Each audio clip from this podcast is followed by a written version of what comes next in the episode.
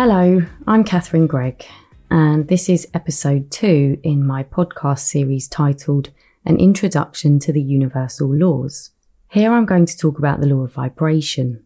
In the first episode, I gave you a brief introduction to the natural laws of the universe, the law of attraction, of course, being one.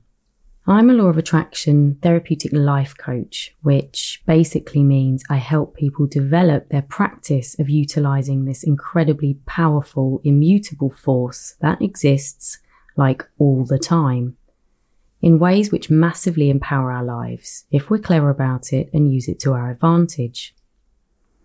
However, surrounding the law of attraction are many other natural universal laws that also play their part in our existence on this planet all of which are relevant to the law of attraction, and knowing how to exist as a part of them, which we are, by the way, not only can enhance our life, but also our understanding of the law of attraction, which then, of course, is only going to enhance your experience of it when you come to master it in your life. A lot of people have heard of the law of attraction, but most don't understand the fundamental law behind the law of attraction is the law of vibration. Regardless of whether you practice the law of attraction, understanding energy and vibration opens up another level of self awareness. And when you understand energy the way I now understand it, you're likely to be far more careful about the energy you put out and how important it is to look after your own. So here's the law of vibration. Forget about energy in a spiritual sense for one minute. Absolutely, we can go there with that. But what I'm talking about here is actually basic physics, science. So whether you see yourself as spiritual, you don't need to turn this off like I'm going down that road. This is the law of physics. Just like gravity, no one questions this force of nature. We just expect that each day we wake up and go about our day that we will all, by the force of gravity, be magnetized to the planet. Gravity never has an off day. We don't have gravity emergency protocols, and let's hope we don't ever have a need for such a thing. Gravity is just there.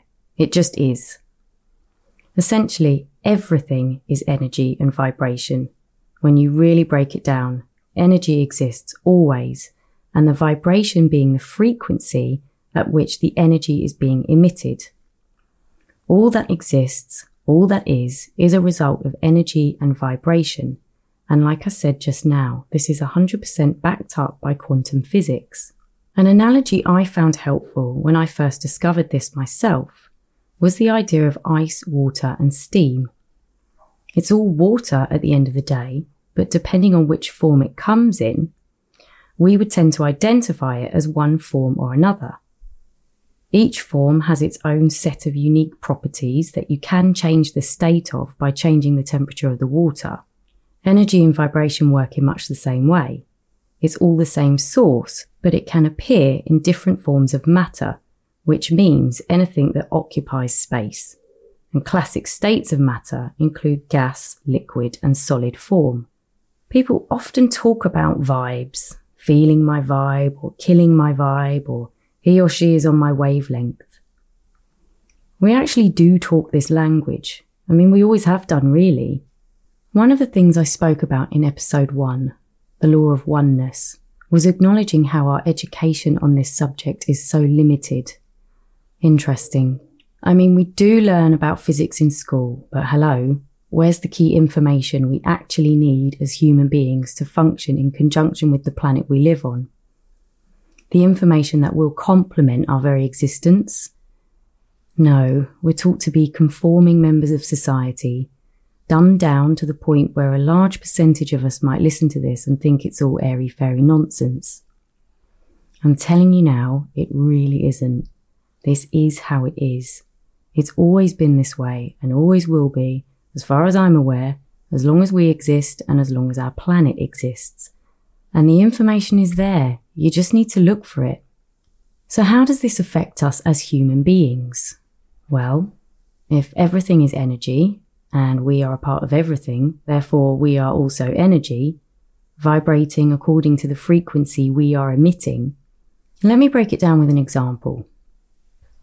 One of the tasks I remember vividly in science lessons at school was in physics class where we were allowed to play with magnets. Kids generally do like to play with magnets, especially the really strong ones where everything metal, including things you didn't even know were made of metal, move across the desk attaching to the magnet. There was an experiment we did once with these iron filings, tiny filings made of iron that we weren't allowed to touch because, well, no one wants an iron splinter in their finger. But they would move around in this kind of mesmerizing way as the teacher demonstrated this using different frequencies of magnetic force. My point being is that to me, this is what I likened ourselves to. Like we're all giant magnets attracting whatever matches the frequency we emit. If we vibrate positive energy, we attract positive vibration back. If we are emitting a negative frequency, we attract that of a negative frequency, which really is the base of the law of attraction, meaning like attracts like, just like the magnets. We generally can't see energy. Well, most of us can't. I'm aware some can. Shamans, for example. But even though most of us who are not attuned to that level of frequency can't see energy, we can feel it for sure. We've all felt negative energy, have been around that person who vibrates at such a low frequency that we feel affected by it, drained and tired. We've also felt positive energy. Those who vibrate at higher frequencies leave us feeling inspired and elated. Some of my friends and I used to say our encounters were good for the soul because we would feel so good after being in each other's company. It was one of those good for the soul nights we used to say. Diana Cooper, an author and spiritual teacher I mentioned in the previous episode, mentions in her book titled A Little Light on the Spiritual Laws that cynical or critical people literally send out darts of low frequency energy. She talks about anger and rage being low vibration energies and that underlying them is always fear and powerlessness. When we're able to remain calm and centered, we hold a higher vibration and we feel strong and empowered. Emotions like joy, integrity, generosity, inspiration, elation are examples of all high vibration feelings and behaviors. We can gauge the frequency we're at by our awareness to how we feel. Our feelings are our biggest teachers if we can allow them to be. Our emotions are really what lies at the baseline of our energy vibration. When we feel good, we vibrate positive energy, and when we feel bad, the energy vibrates at a much lower frequency. Let's not get this twisted. Feeling what we would call negative feelings is not wrong. The law of balance and polarity, where we'll go in the next episode, the concept that positive and negative is actually necessary because everything that exists within the universe has an opposite. Negative experiences can have positive outcomes, and quite honestly, how are we supposed to know what we want? How are we supposed to evolve and grow until we experience its polar opposite? When that caveman was breaking his back carrying a wildebeest home for dinner, someone thought we need something here to ease this experience, and hey presto, then came the wheel. Animals who also respond to frequencies vibrations that we aren't even aware of. Some we are, like dog training.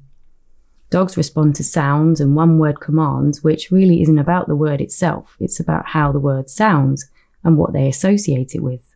We all have our own energy field that's constantly vibrating. Depending on the frequency, we are therefore attracting, attracting, attracting, like all the time. It's constant and unmovable.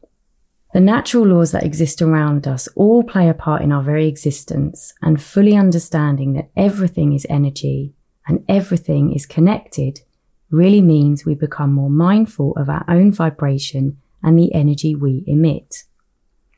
When we understand our energy emits through the thoughts we think and the emotions we feel, we can learn to regulate this in ways that are more helpful to our experience.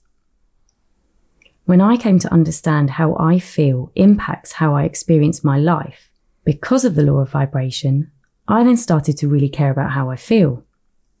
Because I care about how I feel and I want my life experience to be a happy one, I'm conscious about the way I think, the work I do, the people I see, and the information I absorb. This is what Esther Hicks, who, in my opinion, is one of the best law of attraction teachers, would call the art of deliberate creating. Some call it self mastery, where we fully understand our place in this universe and how powerful we actually are, and that we can choose to be deliberate about the energy we vibrate in order to live positive experiences. Albert Einstein said, Everything is energy, and that's all there is to it. Match the frequency of the reality you want, and you cannot help but get that reality. Can be no other way. This is not philosophy, this is physics.